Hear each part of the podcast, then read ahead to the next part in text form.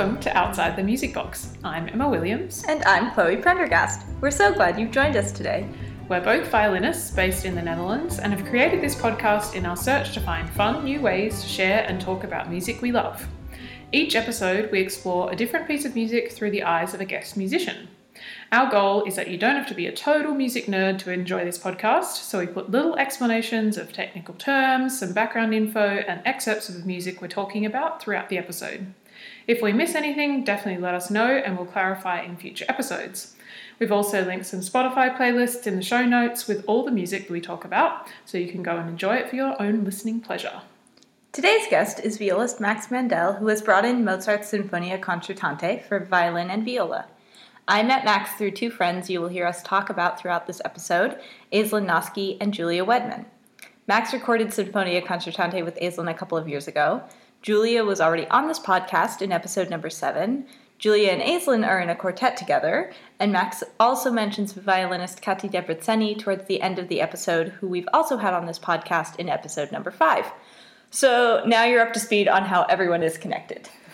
Small world. Um, this show is listener supported, so please consider donating to help us keep this podcast running and to pay our lovely friend Joanna Neuschatz for the wonderful work she does helping us edit. You can donate what you feel this podcast is worth to you in relation to what you have. Just head to paypal.me forward slash musicbox concerts, which we've linked in the show notes as well. Thanks for joining us and enjoy Mozart's Sinfonia Concertante.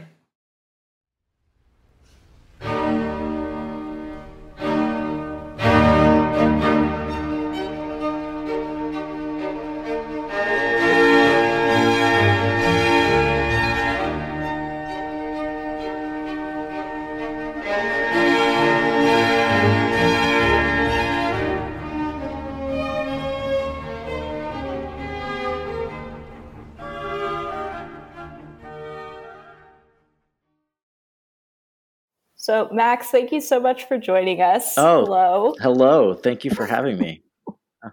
Long anticipated. Yeah. Long anticipated. Yeah. I think we've figured out the tech issues. It's always something new. Um, you know, I uh, I love my mother dearly, and uh, she'll probably listen to this, and she will just be totally humiliated. But uh, you know, tech issues run in the family. Oh, okay. You're ratting her out. it can be a yeah. challenge, especially in these times. It's tricky. Oh, yes. Yeah. Hi, Carol. um, so, on this podcast, we like having our guests introduce themselves. So, do you mind starting by introducing yourself? Sure. Uh, my name is Max Mandel, and uh, I'm a viola player, born and raised in Toronto, Ontario, Canada and I'm um, principal viola of the Orchestra of the Age of Enlightenment, and also a member of the Flux Quartet.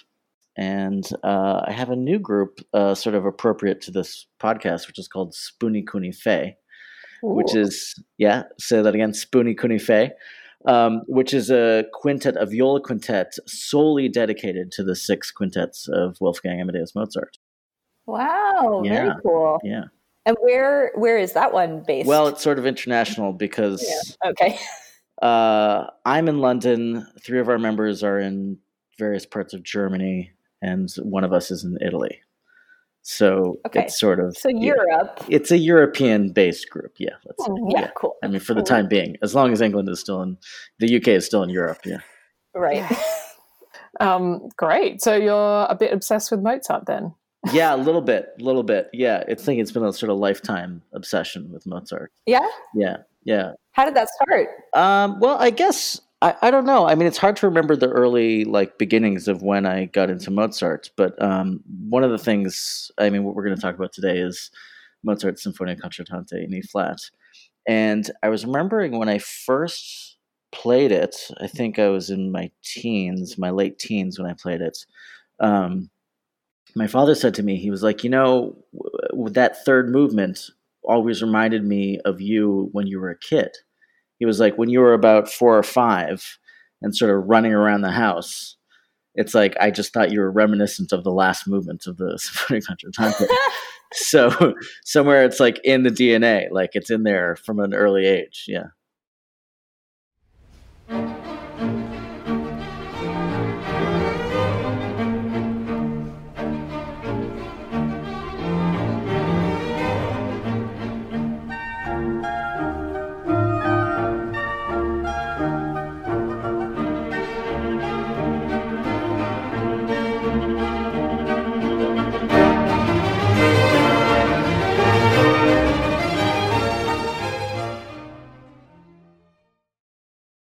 Yeah, so I was going to ask, um, when did you first hear it or get to know it? But so I guess it was right. I think, um, I mean, it's sort of tied up in my path as from a violin player to a viola player. Quick side note: Max just mentioned switching from violin to viola. This is a common story for viola players to start by playing the violin and then at some point switching to the viola for a variety of reasons. The main differences between a violin and a viola are that a viola is slightly bigger than a violin and plays lower pitches, which gives it a deeper sound. This makes the viola perfect for sitting between the high, bright notes of a violin and the really low notes of a cello. Another difference is that violists have to read a different clef, which means that the notes on the page are in different spots to what we usually see as violinists, so that can be a bit confusing sometimes. Also, Max is about to talk about string quartets. These consist of four instruments two violins, one viola, and one cello. Basically, I started playing viola mostly because I wanted to have a string quartet um, with my friend uh, Daniel Bard. And um, you know, I just said, yeah, I'm, I like the viola, and I'd played a little bit of it. The first time I played it was actually um, a Brahms clarinet quintet, which was like really scary. Youth orchestra. I had a fingering written over every note, not being able to read the clef, totally faking my way through it. Um, but I was into it enough that we should start a string quartet, and then um, we did that. Our string quartet was called the Metro Quartet in Toronto, and it was with cellist Rachel Mercer, who's in the um, National Arts Centre Orchestra now and then uh, helicoptered in from the west coast of Canada was a young Aisslinn Nosky. And so this is our quartet that we have for six years. Which started when you guys were teenagers. That's right. Yeah. yeah. So uh, Aisslinn was 15 and I was uh, 18 um, when that group started. So uh, yeah, and then fast forward I don't want to say how many years, but uh, some some time, some a, a, fair amount of time. Aisslinn and I recorded the piece uh, for with the Handel and Haydn Society uh, in 2018. So, um, and I played it with Daniel, and uh, yeah, amazing. And um, before we get too much further, can you talk us through what this piece is? Right. Okay. And any background about it? So, uh, this is a piece that Mozart wrote in 1779, and the annoying thing about it is that we don't have any information about it really. Like, there's nothing in his correspondence about it. We don't know why he wrote it. There's no manuscripts. What we do have, tantalizingly, is one page of the manuscript, which comes from the cadenza in his hands. So we have first the first movement cadenza um, is in his hand. It's a concerto for two instruments, violin and viola, which is highly unusual.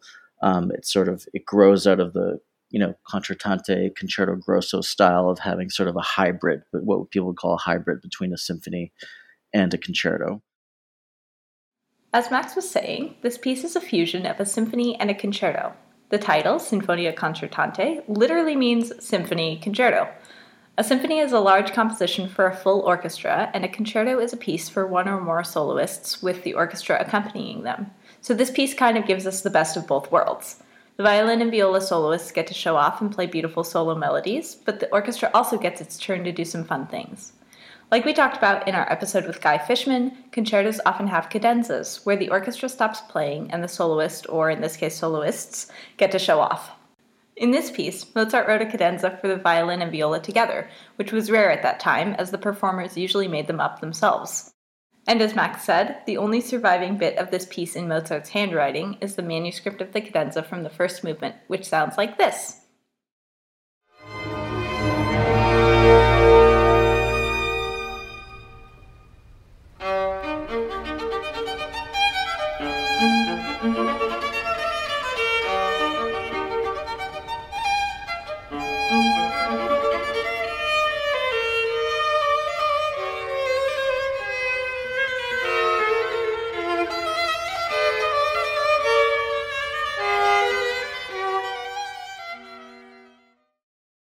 Think you know the origins of the piece. I mean, first of all, you know Mozart was a great lover of the viola and apparently preferred to play the viola all the time. He was a very accomplished violinist. Um, but I think what happened with this piece, the is that he was on this. He had gone on this tour of Europe. He had been all over. He went to Mannheim, and he was in Paris. And um, tragically, um, his mother died while he was in Paris while they were on tour. And um, so he, it's written probably from on his return to Salzburg. And um, what I think is cool about it is that it's what you've got in this piece is you've got everything that's great about Mozart in one piece. Hmm. Um, the first movement, what we can say is that he really synthesizes the style that he's picked up on tour. So there's this thing called the Mannheim rocket, which your listeners may not be aware of, but it's basically the invention of a really long crescendo that just builds and builds and builds and builds and then blasts off into space. Um, so Mozart in the first one was like, "You want a Mannheim rocket? I can write you a Mannheim rocket," yeah. and it's like the best Mannheim rocket. So it's this long, just steady, steady build that is just. I mean, I get goosebumps just talking about it. Like I was, I get goosebumps like just thinking about this piece. But it's just just incredible build with, um, you know, uh, offbeats and. Uh, trills and just this long, long build until finally you just, just it's, it's crazy.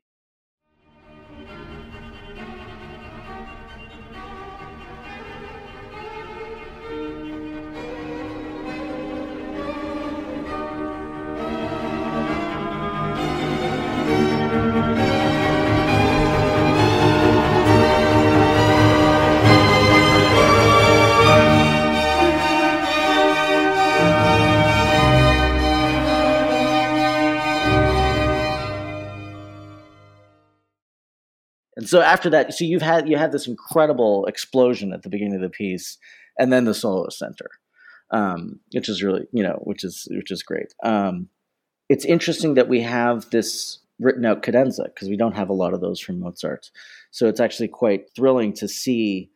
I mean, one would imagine that in their time, uh, you, a cadenza would have been improvised by the performer, who is often the composer in the moment. You know, they probably would have worked out some ideas beforehand, but it's basically an improvisation in the moment. But you can't do that with two players. Or if you could, you know, how it it takes more planning. Yeah. It's, yeah. yeah, it's a harder, trickier thing to do that with two people. Exactly. Yes. So yeah. we've got, uh, you know, um, in in the first two movements, we've got these great written out cadenzas by Mozart, which is also part of what's wonderful about it. Um, other features of the piece are that it's unusual because the viola is in scordatura. So the concerto is in E flat major, but the viola is playing as if uh, we're in D major. So that means we have, so we're tuned up a half step, and that means we have like open E flat and B flat strings, which just makes for this incredible resonance. So yeah. So you tune your all of your strings up one half step. That's right. Yeah. Exactly. So all the strings get tuned up one half step, and then you just get this bright, um, gorgeous resonance. You know. Um, right, because then it means that you can play all of these open strings where the rest of the orchestra can't use this the open strings because those are the wrong notes for the key that you're playing in. That's right. Yeah. Exactly. Yeah. Physics. uh, yeah. um, it adds. It makes for a lot of compl- complicated. There are other challenges that arise from that, and in fact, you know, a lot of people play it in E flat without doing the scordatura. Oh, really? Um, hmm. They're wrong. That's that's dumb. why would you do that? Yeah, I um, mean, um, well, why make it harder for yourself? Well, yeah, I mean, I've I've had this argument a lot, but basically, the the thing is that it's annoying to tune your instrument up a semitone if you haven't like other things to do in your life. Okay, so there's that. So it's like sure. it's it's a pain, um, and you know, and then adjusting to other people's intonation becomes more challenging. And I will say, as a viola player, we're accustomed to doing a lot of adjusting uh, because we're stuck in the middle. Uh, stuck in the middle with you. Um, yeah, so it's just like so you, you sort of have to you have to deal with violinists and cellists, and so you know like it's your whole life you're sort of trained to have these four open strings that you can rely on for resonance, and then you can just sort of you know quickly adjust if you have to to fix something. But when you have open strings that are not that thing, you know, it's like if you're having an open E flat string and the oboe is playing an E flat, it's not something that anybody is used to. Yeah, sure. So, uh, sort of your your super fast instincts that you've developed to fix intonation, kind of it's a, feels a little unstable. Mm. So yeah, we kind of talked about this with um Julia's right as well when she was talking about scordatura with the Biber sonatas, and because that's changing uh, intonation or, or tuning every sonata, right? and she was talking about how difficult that was to your brain just explodes every time trying to keep track of the minute minute changes that you have to make for every time. Yeah, it must be the same. Absolutely. Kind of deal. This is a lot simpler than like you know the Biber mystery sonatas um, in the sense that it's just a semitone up Yeah. for for for the viola player. But um, you know it's But also hard because it's just you being tuned differently. yeah. I mean, I remember you know my uh, one of my teachers saying, "Be sure to like when you do it, be sure to show it to the audience. Be sure to tune in front of the audience, so they all go like, huh, like you know what's what's happening." Um, Interesting. Yeah. Um, but yeah, so the other thing is that I think Mozart knew uh, very well that the viola needed a little extra help, Yeah. kind of projecting. So just brighten that, brighten it up, and so you can compete with the violin. yeah. It's a lifelong battle, isn't it? That's right. Um, when did you first play this piece? Then you were in. Yeah, I guess I I played it in a s at a summer festival in Colorado with Ooh. Daniel Bard, uh, Where in Colorado? uh, Colorado Springs. Oh, Yeah, do they have a festival there? they used to. This is just me being from Colorado, so I just got excited about this. Yeah yeah it was it was a long time ago uh and yeah there was like a competition and um we just rushed our way through the piece like just a couple of incredibly excited teenagers just Yeah. there's it is the piece is just totally thrilling and exciting so there is that you know you get that heightened feeling um yeah that was that was the first time i played it Yeah. and you were playing with a good friend yes also. yes well this is sort of the thing that i've been thinking about with regards to mozart and um, the characteristic that his music really is about friendship um, i think what i feel the, the connection is is that you do feel like you're friends with mozart the more you play his music and, and the more you read about him um, so i have this connection which is that you know as a viola player there's this music is a lot of it is to me about the people who I played this music with over the years. So, um, you know, to move away from Sinfonia Concertante, there's these incredible Mozart duos, you know, for violin and viola, um, which, you know, during lockdown in Toronto, I spent some time working on with Julie Wedman, your, you know, uh, podcast uh, friend of the pod.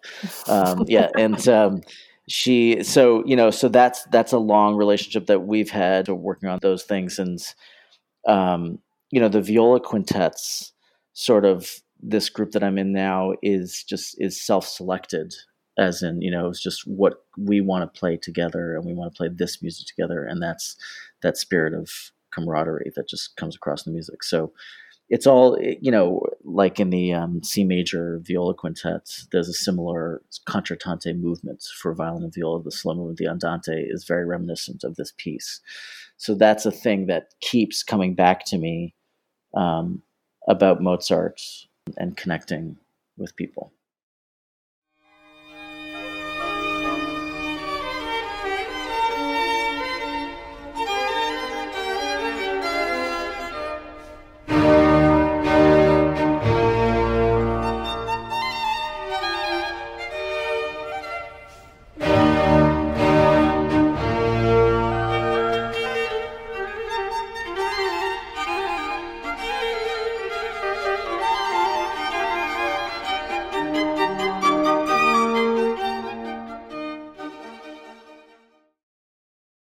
Yeah, he definitely writes in a very conversational way, I find. And especially, I mean, when you've got two soloists, they're they're always talking to each other and then making asides back to the orchestra and then the orchestra's sort of, you know, chiming in here and there that's you know, right after the, after each soloist. Yeah, it's quite a fun fun thing to do. Um, so have you always played it with friends, like as the other soloist, or have you ever done it with someone you haven't known b- yet? yeah no i haven't i've only played it with friends yeah yeah Yeah, it's just, uh, Yeah, I guess. I mean, it, you need to have someone that you trust whenever you're playing any sort of music, and especially if it's like two major solo parts that have to like really sync Yeah. well together and and have a conversation. I mean, it makes sense that you want to have someone that you have a special connection with. Yeah exactly Yeah. I was just going to ask um, if you'd played it other times between when you were a teenager and then when you then later went and recorded it. Uh, no, I mean, Aisslinn and I played it a few times, um, you know, and I, I'm trying to think. Yeah, I mean, I've played it a few times, but it was just basically the sort of lead up to recording it that like we started doing it around a lot. Um, yeah, I mean, the interesting thing, I'll say that there's something about a deepening relationship that happens over decades um, that manifests itself when you're playing music with someone that is really different from your relationship, um, you know, the surface relationship. So, you know, Aisslinn and I are really good friends and we hang out and, you know, we talk about all sorts of things, but we can go, you know, months without talking or there are, you know, major things in our life that we don't talk about, even though I consider her one of my closest friends. But when we're playing Mozart together, then we're completely intimate and completely open um, 100 and 100% connected so it's this it's a I, i'm trying to figure out what it is actually because you get to know someone over the years like the on two tracks there's how we actually get to know each other as people and the things we talk about and the things we share about our lives and then there's the way we get to know each other through playing and they're sort of in, existing on two tracks. So and they're sort of separate, but they're also sort of not separate. That's the con- that's the confusing thing to me because you know you can be you can actually sort of be fooled by let that I should rewind, not say fooled, but I would just say that you know um, you can you can believe that you have a very deep connection with someone uh, in a musical way. And that can sort of obscure what your connection is like in reality. You know what i mean? So so it's like so you know uh it is possible. So you uh, you know asked me about like you know trust. It is possible to to trust someone 100% musically um but not really know them as a you know as a person so yeah uh, it's a weird thing yeah right so it's a, it's a journey for me with uh, you know, playing Mozart in general, that the the deepening relationships happen over time. Um, you know, as I'm saying, like you know, the actual friendships in real life, and then the actual connection, musical connections with players like Daniel or Aisslinn or Julie, um, and it's all it's all sort of uh, ebbing and flowing. Mm-hmm. It's pretty interesting. It is, and yeah, it's it's so hard to explain it as well. It's a thing like yeah, we can't even actually put our finger on what what it is and what makes some relationships more trusting or easier in music versus personal and for every you know combination of relationships is different. Yeah i would say that like you know with someone like aisslinn i can just completely like there are yeah there are areas that of things that i wouldn't want to talk to her about or that we don't but i have to be careful. Like we have to be careful with each other because we blow up and you know like we're, we're sensitive people. Um, you know but when we're playing like it's not there like i trust her with my life like you know there's i mean i trust her with my life in real life too but it's like in this situation it's just like i have no hesitation i don't need to ever worry that i'm going to do something that will uh, annoy her or you know like whatever piss her off, but I, I know that she's going to take whatever I offer with a full open heart um, in that moment. And part of that is that we've been through real life stuff together. But a lot of it is just that it's Mozart like looking after us, you know, so like he's provided a space for us to be open with each other. Yeah, that makes a lot of sense actually. That the the sort of normal daily things that exist by being normal daily humans, that those end up not being in the way as much or at all when you're playing. At all, hopefully. And then all of the barriers can can come down. That's right. Yeah. But I I don't know. I want to go back to when you said that you it's possible to completely trust somebody musically and not know them as a yes. person. I don't know if that's true. Is that true? Because there's some way in which you're knowing them by playing with them that way. Yeah, that's that's the thing. Um, so maybe you don't know like details about that person's life, but does that mean you don't know them as a person?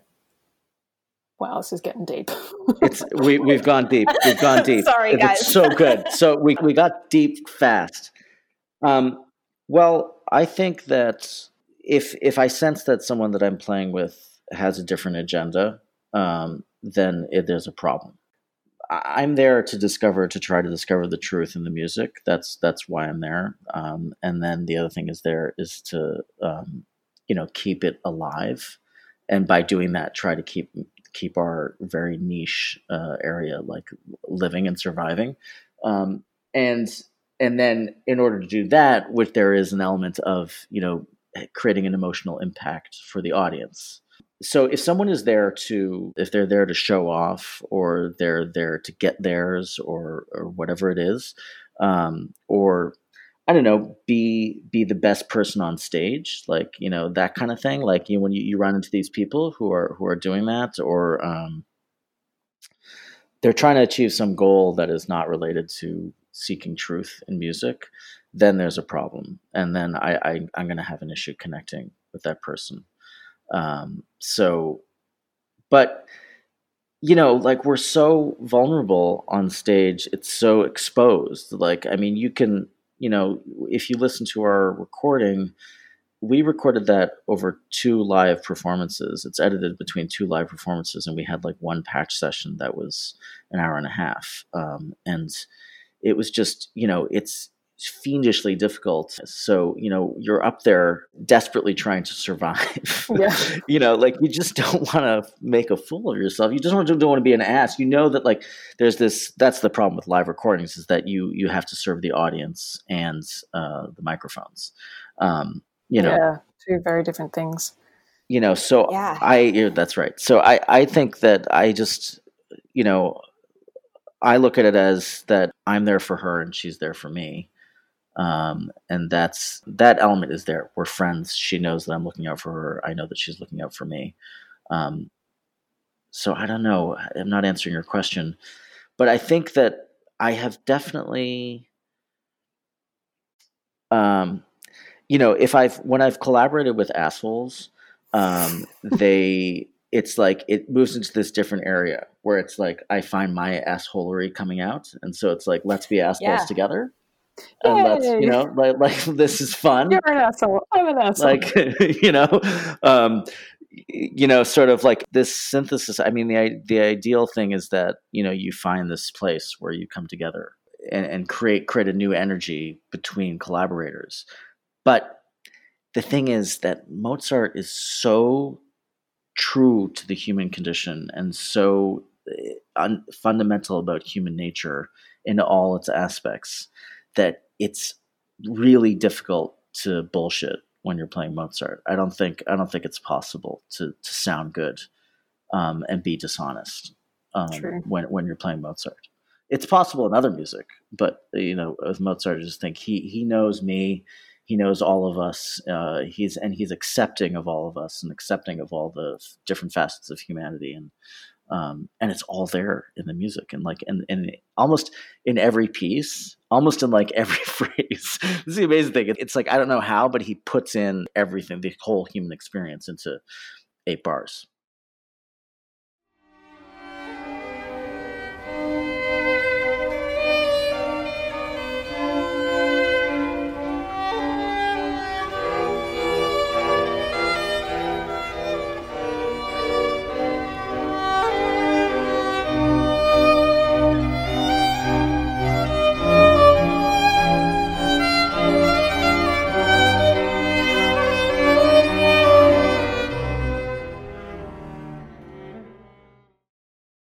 go on a journey with him. He Yeah, takes you yeah. on the ride. Yeah, yeah. for example Oh yeah, give us an example of this. Go, we're ready. Well, I mean, to me, you know, the one of the most beautiful things in all of music is the closing theme of the slow movements of, of this work. Um, what's notable about it is that it's um, the soloists don't get this tune. It's actually just for the first violin section, and the um, the first presentation of it is in E flat major, and then the last one is in the second one is in C minor after the cadenza, and it's I mean, it's the simplest um, tune that lasts. That's very brief, but you know the the the violas and the the cellos are just kind of doing a body da body da ba da da ba da da, and um, the violins just have this really really simple delicate tune, and you feel it when it comes after you've had a sort of quite emotional expression from the soloists, an extroverted thing from the soloists.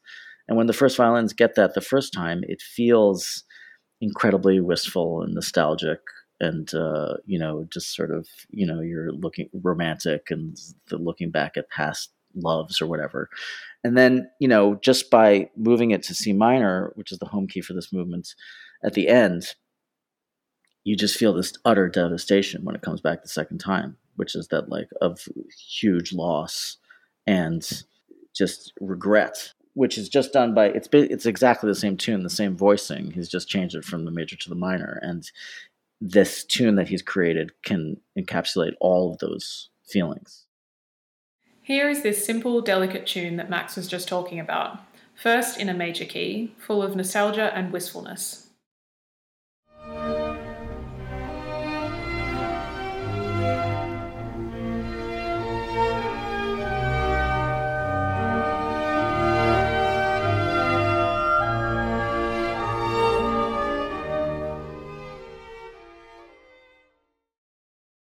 And here is exactly the same melody, but now played in a minor key at the very end of the movement, and it has a completely different feeling, one of loss and devastation.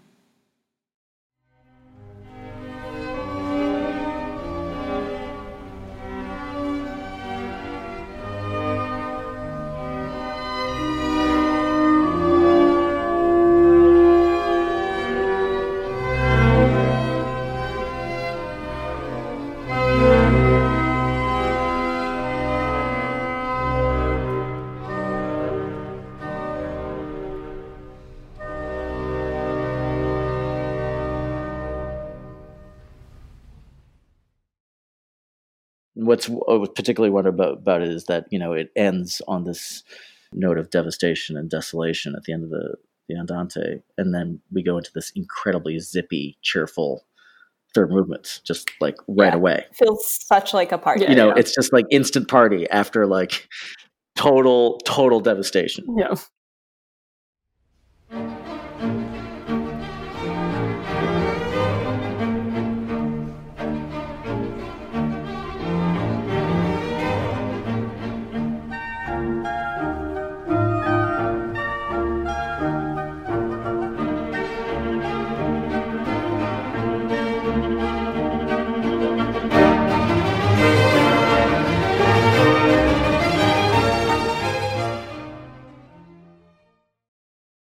Yeah, it is amazing. I think also like in the second movement, he builds it up so well hmm in the kind of I guess the orchestration and and how yeah the different instruments build on different notes to then build that kind of journey to then it, then it makes it so devastating at the end when it comes in the minor I guess I agree. He has a way of piling on um, the the soloists, sort of like stepwise, one upping each other and, and more, and then on top, and I don't know me, know me, you know, and it's it bubbles the emotion, the feeling just kind of bubbles over. yeah yeah yeah and then he kicks you to the curb yeah, but then you have a party so it's fine yeah it's fine. um, It's the only time I've. Uh, it's one of a handful of times that I've teared up on stage. yeah Um, and uh, it was in university when Dan and I were playing it once, and I, I said to myself, "I'm like, what? What are you doing? Like you're you're tearing up on stage? Get a grip!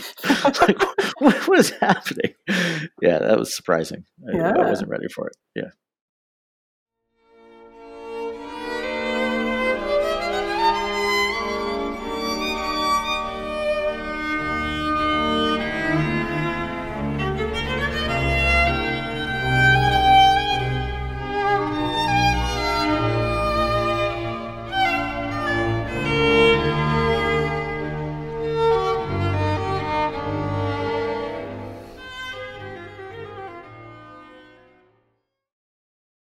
Um, yeah, and also um, we made a little notes of things we like, Chloe and I, when we were listening through.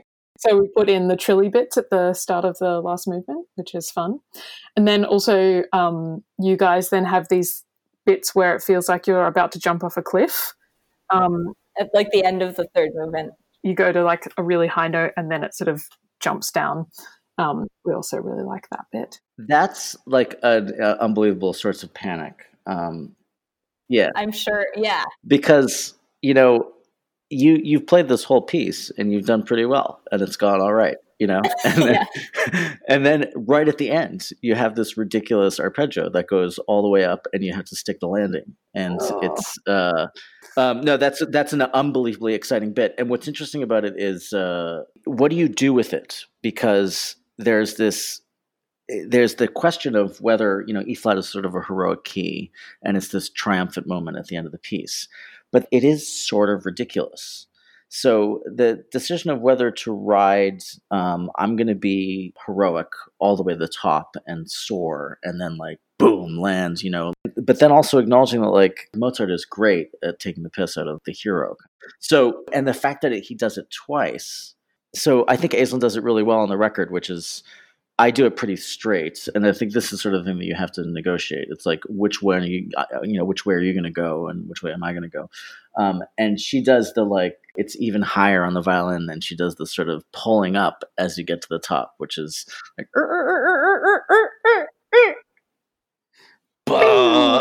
You know, like,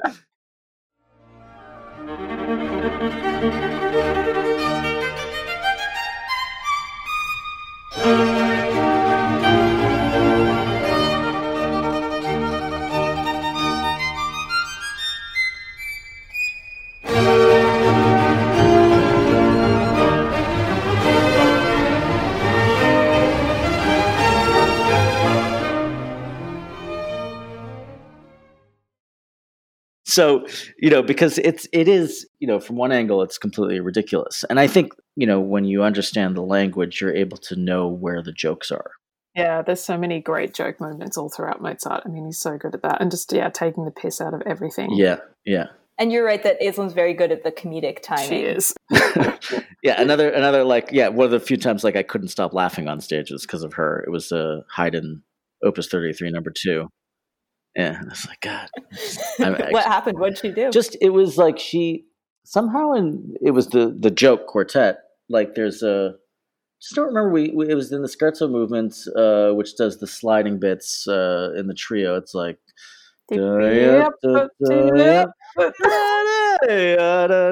and she was just being completely absurd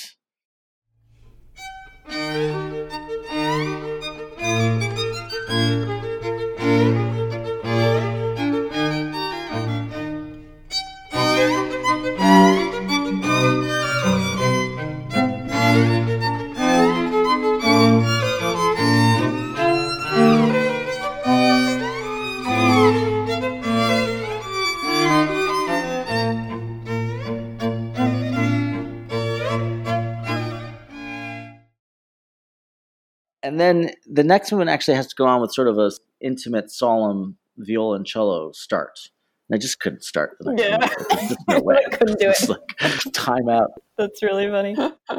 Um, yeah, I going back to your recording though. Um, I really like the kind of feel of this this recording, and I think because Thank it you. was recorded live, you can really feel that it's it's real. I mean, that's the thing when you know if you've got five days to record a whole CD, it, just in a studio, it it so easily loses that kind of liveliness and actual the real human aspect Mm. of the music. And I, I feel like you guys really nailed that so well done. Thank you Um, very much. yeah but how was it um, kind of preparing for those those two concerts that you recorded? Um, yeah, I mean, there was, you know, we had a lot of lead up. We played it a couple times in advance in different places. Um, we met uh, to rehearse a lot. We consulted with Julia Wedman. Uh, that's an important thing to do uh, when you're going before you do any any anything really. Consult with Julie Wedman. Yeah, just just check, make sure that you have her the seal of approval. um, so, but I think you know what's interesting is that orchestra. You know, she's developed this relationship with them I mean, a lot of it is, you know, we spend a lot of time working together on our own, getting our vision, practicing together, doing intonation work, you know, just in our apartments in New York or, or, or wherever. Um, but then when you come to the group, it's like suddenly everything, especially you know we don't we don't have a conductor for this recording, so we were directing it ourselves. It just becomes the focus becomes entirely the orchestra, and you sort of stop thinking about yourself. So you know, my advice to anybody, um, you know, playing a concerto, if if it's not something that you do a lot, is that you should just forget about you. You're going to have to be prepared to forget entirely about your own part um, when you arrive at rehearsals, because it's suddenly there are like a hundred things that you want to say to the horn player or the bass section or whoever the viola is um, that you know and it's suddenly just popping in your head and so rehearsals can become really overwhelming about you know working in detail with the orchestra, especially if they're as like open to stuff as H and H's, um, you know, and then you get to the concert, you turn around and you go, oh right, I actually have to do this thing that's difficult. I have to actually be be accurate now. Um, so you know, it can be dangerous to spend a few days just completely immersed in in that and forgetting you know your own needs. Um, you know, the the best soloists are people who can just sort of who are bulletproof who can just get up and and do their thing you know, regardless of what's happening behind them. I, you know, I'm not that way. I don't think Aisslinn's really that way. You know, I mean, maybe she's learned to be that way. She has more experience than I do playing concertos, but you know, so that was fun. That's the the collaboration with with the players in that group is is was a big part of it and, and really fun. There's a there's a moment where I have to bring the horns in, and they have to sort of come in out of thin air, and it's not easy. And I was just being so free and just like I just didn't want to give a signal, you know, and and Todd was so great about it, you know, he's really like, no, no, no, I got you, I got you, you know, but like I just wasn't helping, you know, because yeah. I really just wanted to make this beautiful. It's like a diminuendo sort of thirds going up, doi, doi, doi, doi, doi, doi, doi, and then the horns have to come in at the top of it. But especially if you're miles away from each other on stage, um, you know, and they can't quite hear, but you know, and they can't sneak. They can't sneak. There's no sneaking.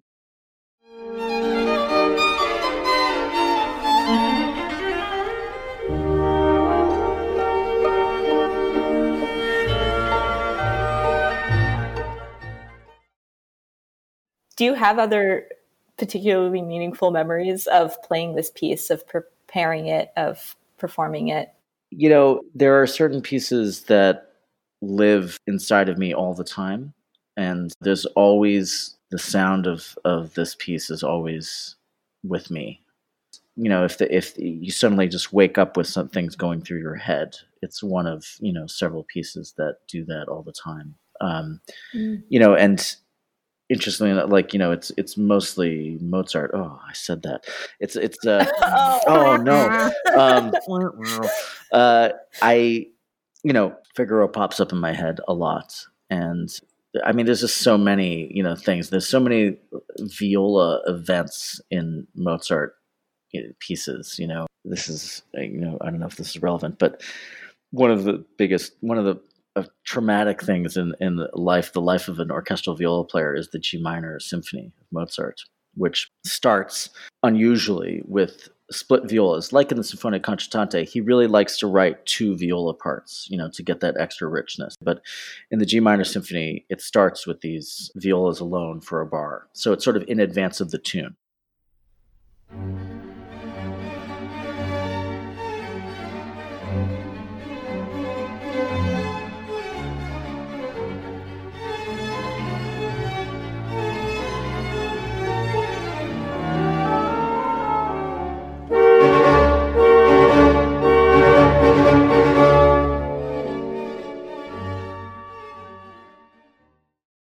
And when you sit there as principal viola, basically, like I, I've done it so many times that I sit down and I go, some violinist or some conductor is going to tell me I'm doing this wrong, like every single time. Like no matter what I do, like no matter what I do. So I've tried like sort of mind reading and thinking, okay, this is the kind, this person is the kind of person that wants me to do this, and then I, I guess wrong, or, or I go, okay, I'm going to play it the way I want to play it. I'm going to signal to my section that like we're going to do it the way I think it should be done, and then that's totally wrong. And like, so no matter what you do, someone always stops and goes, oh, Max, Max, actually, I was thinking it could be like really from far distance.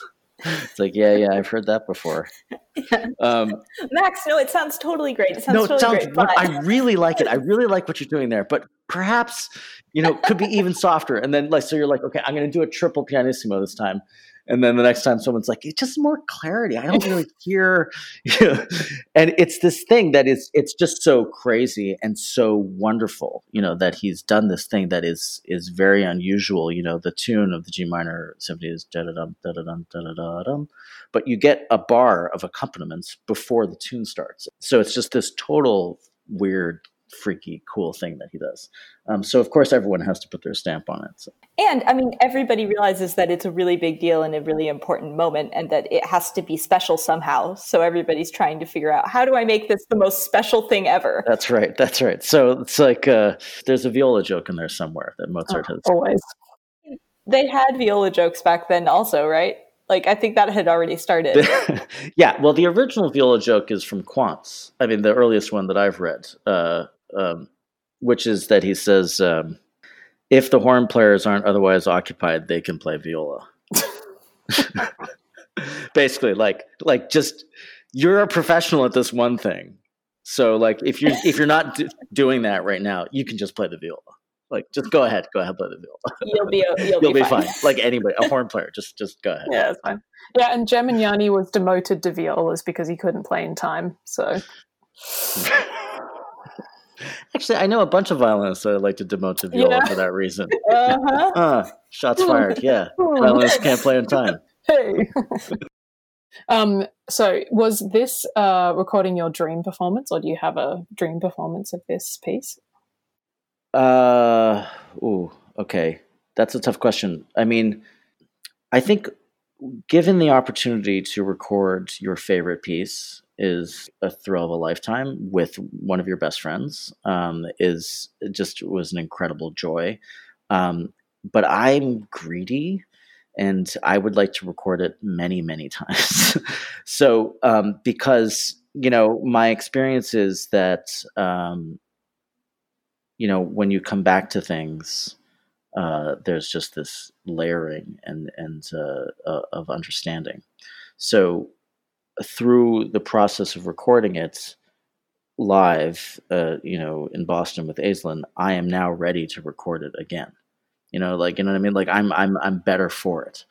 So you know i was just sort of um, I was reading Opus 74 Beethoven String Quartet with some friends this week, and we did a little rehearsing on it. And uh, and I was thinking about when I played that for the first time 25 years ago with that quartet that I mentioned, um, and just looking at it and going, I know so much more now. Like I know so much more, and like hopefully in another 25 years, I'll know just as much more which I think is the best thing about this job is is that it never the learning never ends and the understanding you know keeps going. So, um, yeah, so I think that was a dream to record that way with Aisslinn, um, and there the but the dream there's there's new dreams to do it you know, to do it again.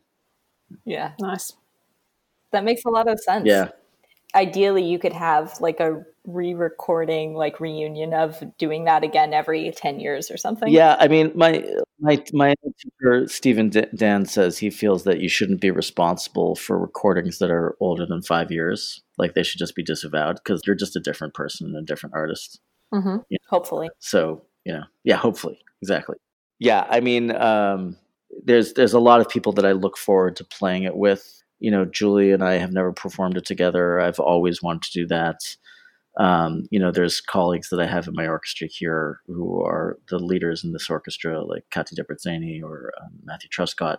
You know, we've talked about it. When are we going to do it? When can we program it? You know, so like that's, you know, I have probably five to 10 violinists who, like, you know, I would drop everything to uh, play it with them. I'm actually, I am on schedule to play it with Lorenza Borrani uh, next year uh, in Sweden. Hopefully it happens. Uh, fingers crossed for that. But uh, she's she's in in my quintet, and she's the concertmaster of Chamber Orchestra of Europe, and we so we haven't done that together. We've known each other a long time, so yeah, that that would be a really fun one to do. Yeah, that would be really fun. And I imagine the more you play it with different people, the more that that influences everything as well. Yeah, I mean, it's um, it brings out like a you know, they bring out a different aspect of your personality, your collaborators, yeah. as as we were saying. I think every one of these people who I who I'm lucky enough to play with, you know, brings something else.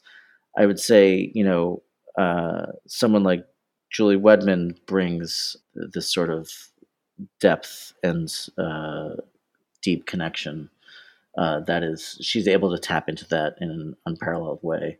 Um, someone like Aisslinn is able to bring that comedy and that joy like no other violinist I know. So I like playing with different people that allow me to access different parts of myself. Um, and again, you know, Mozart provides the space. So it's like he is, you are able to be successful playing that piece in a variety of different ways. Like, you know, you can emphasize different parts of it because it's all there. Yeah. You know? Yeah. I mean, Mozart's a lifelong friend. Yeah, that's right. That's exactly right. Lifelong friends. Yeah. You guys, what a great way to wrap yep. this up. good. good. um, we have a final question that we ask at the end of all of our episodes. And so now it is your turn. Um, is there a piece from another instrument's repertoire that you're jealous of? Right. Yeah. I mean, basically, there are very few times when I um, sort of regret giving up the violin um, because I don't. I don't really miss the violin. Um, all my favorite repertoire involves the viola. Um, the one piece that I wish that I had sort of stuck it out to play, if I had just practiced a little harder, uh, uh, is is the Brahms Violin Concerto. Oh God, um, yes, yeah. And I mean, it's similar. I mean, you can look at you know Brahms is a real classicist and like you know loved Mozart and looked back at forms, but I would say the the introduction of the Brahms Violin Concerto before the violinist comes in, the orchestral tutti, um, is almost as exciting as the Mozart Sinfonia Concertante intro. Uh, no, but like that's the thing. Like by the time there's no piece that by the time the violin comes in, you're just you're already like your mind is completely blown. You're just like you're just you're so at a peak level of excitement, and the violinist hasn't even come in yet. And then when the to be to be that violinist who gets to come in at that moment, uh, must be really good, and I'm I'm jealous of, of violinists who get to do that. Um, but it's funny that I think of it. It's like there's you know I'm a chamber musician and that's my main focus, but you know two of my favorite pieces are these concertos actually Mozart Sinfonia Concertante and Brahms Violin Concerto, and I think it's about those two composers. I would say that their similarity is that they I don't want to get too psychological here, but they're both sort of introvert extroverts. You know, they they have both those things going on. So so you know when you're playing an they're it's an extroverted genre that they're working in, but Brahms and Mozart both have this sort of shy, you know, internal um, side to them. I mean, maybe Brahms more than Mozart, but um, so I think that that's that's where that synthesis is that you can have this show off piece that still has that intimacy. Yeah, true deep feeling, as well as then kind of lightening it off and just having a party. Yeah, exactly. Um, and how can people support you, get in touch with you, find your work? Um, just plug yourself for a second. Okay. Uh, the, no one likes to plug themselves. I know. No, no, it's fine. Well, what's interesting, what's going on now is the new thing is that everyone is making movies, and uh, you know, we'll see where that leads, mm-hmm. uh, if people want to watch or not. But my orchestra, the Orchestra of the Age of Enlightenment, is launching a subscription service called OAE Player. And uh, it's coming very soon. It'll probably be up by the time you guys put this podcast. It's like imminent. It's happening really, really soon. Um, and we're creating, you know, new sort of programs. Just they're not live streams. They're like designed like filmed. They're filmed performances And something that I'm involved in curating is a series we're calling um, Haydn Under the Knife. Nice. And uh, we have uh, taken all of Haydn's string quartets and surgically selected single movements from them. And we played them in the old operating theater here in London, which is London, Europe's oldest operating theater. So there's this sort of like, uh, you know, surgical like operating gag oh going God. on. It's, it's, a little silly. Wow. It, it's it's going to be silly. I haven't seen any cut the cuts of it yet, but it's pretty silly. Um, Perfect but, for Haydn. Yeah, exactly. Yeah, That's the thing. It true. seems it seemed to make sense. So uh, I've got like an old. I'm wearing an old doctor's outfit. It's, it's Good. totally ridiculous. I was going to ask. Yeah, don't worry. there, there, there are costumes. um, but yeah, so I mean, OA player is something that we right now, while we can't perform for live audiences, we're really investing a lot of time in that, and I think it could be really good. Um, I'm excited about the programs that we've got on there, and um, hopefully people watch. Yeah, I've seen little pictures of the like behind the scenes come up on you know Instagram and stuff, and yeah, looking pretty fun. So I'm excited to see we're trying to have fun. It's it's uh, as long as we can we can do this stuff, you know, uh, under the current rules, we're just going to keep pumping out yeah. videos, you know, yeah. and it's Great. it's wonderful to play together. It's sad not to be in front of an audience doing it, but at least it's it's keeping um keeping our souls uh, yeah. alive. Um, nice, cool. Well, we'll yeah, we'll put the links to that in Great. our show notes for people. Yep. Great. Great. Oh, Max, it was such a joy to have you. I'm glad this worked out. Yes, me too. So nice. Congratulations on this great podcast. So many, you've had so many great people. I, you know, it's, it's, really fun to listen to, and really happy to be be on with you guys. Yeah, thanks so much.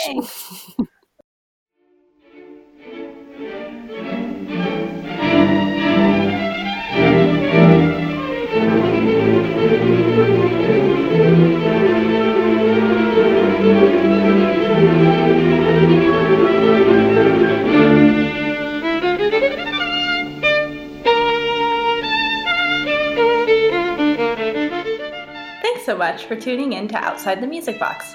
We hope you enjoyed our chat with Max Mandel. If so, please subscribe, rate, and review this podcast and tell all your friends about it so that the algorithms do their magic and spread the love. We'd also love to hear from you. If you have any questions or want to share music that you love, you can write to us at concerts.musicbox at gmail.com or on Facebook and Instagram at musicboxconcerts and Twitter at Outside Music Box. Write in with comments or questions that you have, and we'll get back to you. Big shout out to Joanna Neuschatz for her help with editing, and another fun reminder to donate via our PayPal, which is paypal.me forward slash musicboxconcerts. It's super easy to donate, and these donations help keep the podcast running in lieu of advertising. In the show notes, we've included links to three Spotify playlists one specifically for the pieces in this episode, and the others for all the pieces we've talked about on this podcast so far. However, we really encourage you to purchase music in order to support the artists. The best way to support Max is by going to the OAE Player website for lots of great videos and the Flex Quartet website, which we've also linked in the show notes. See you next time outside the music box.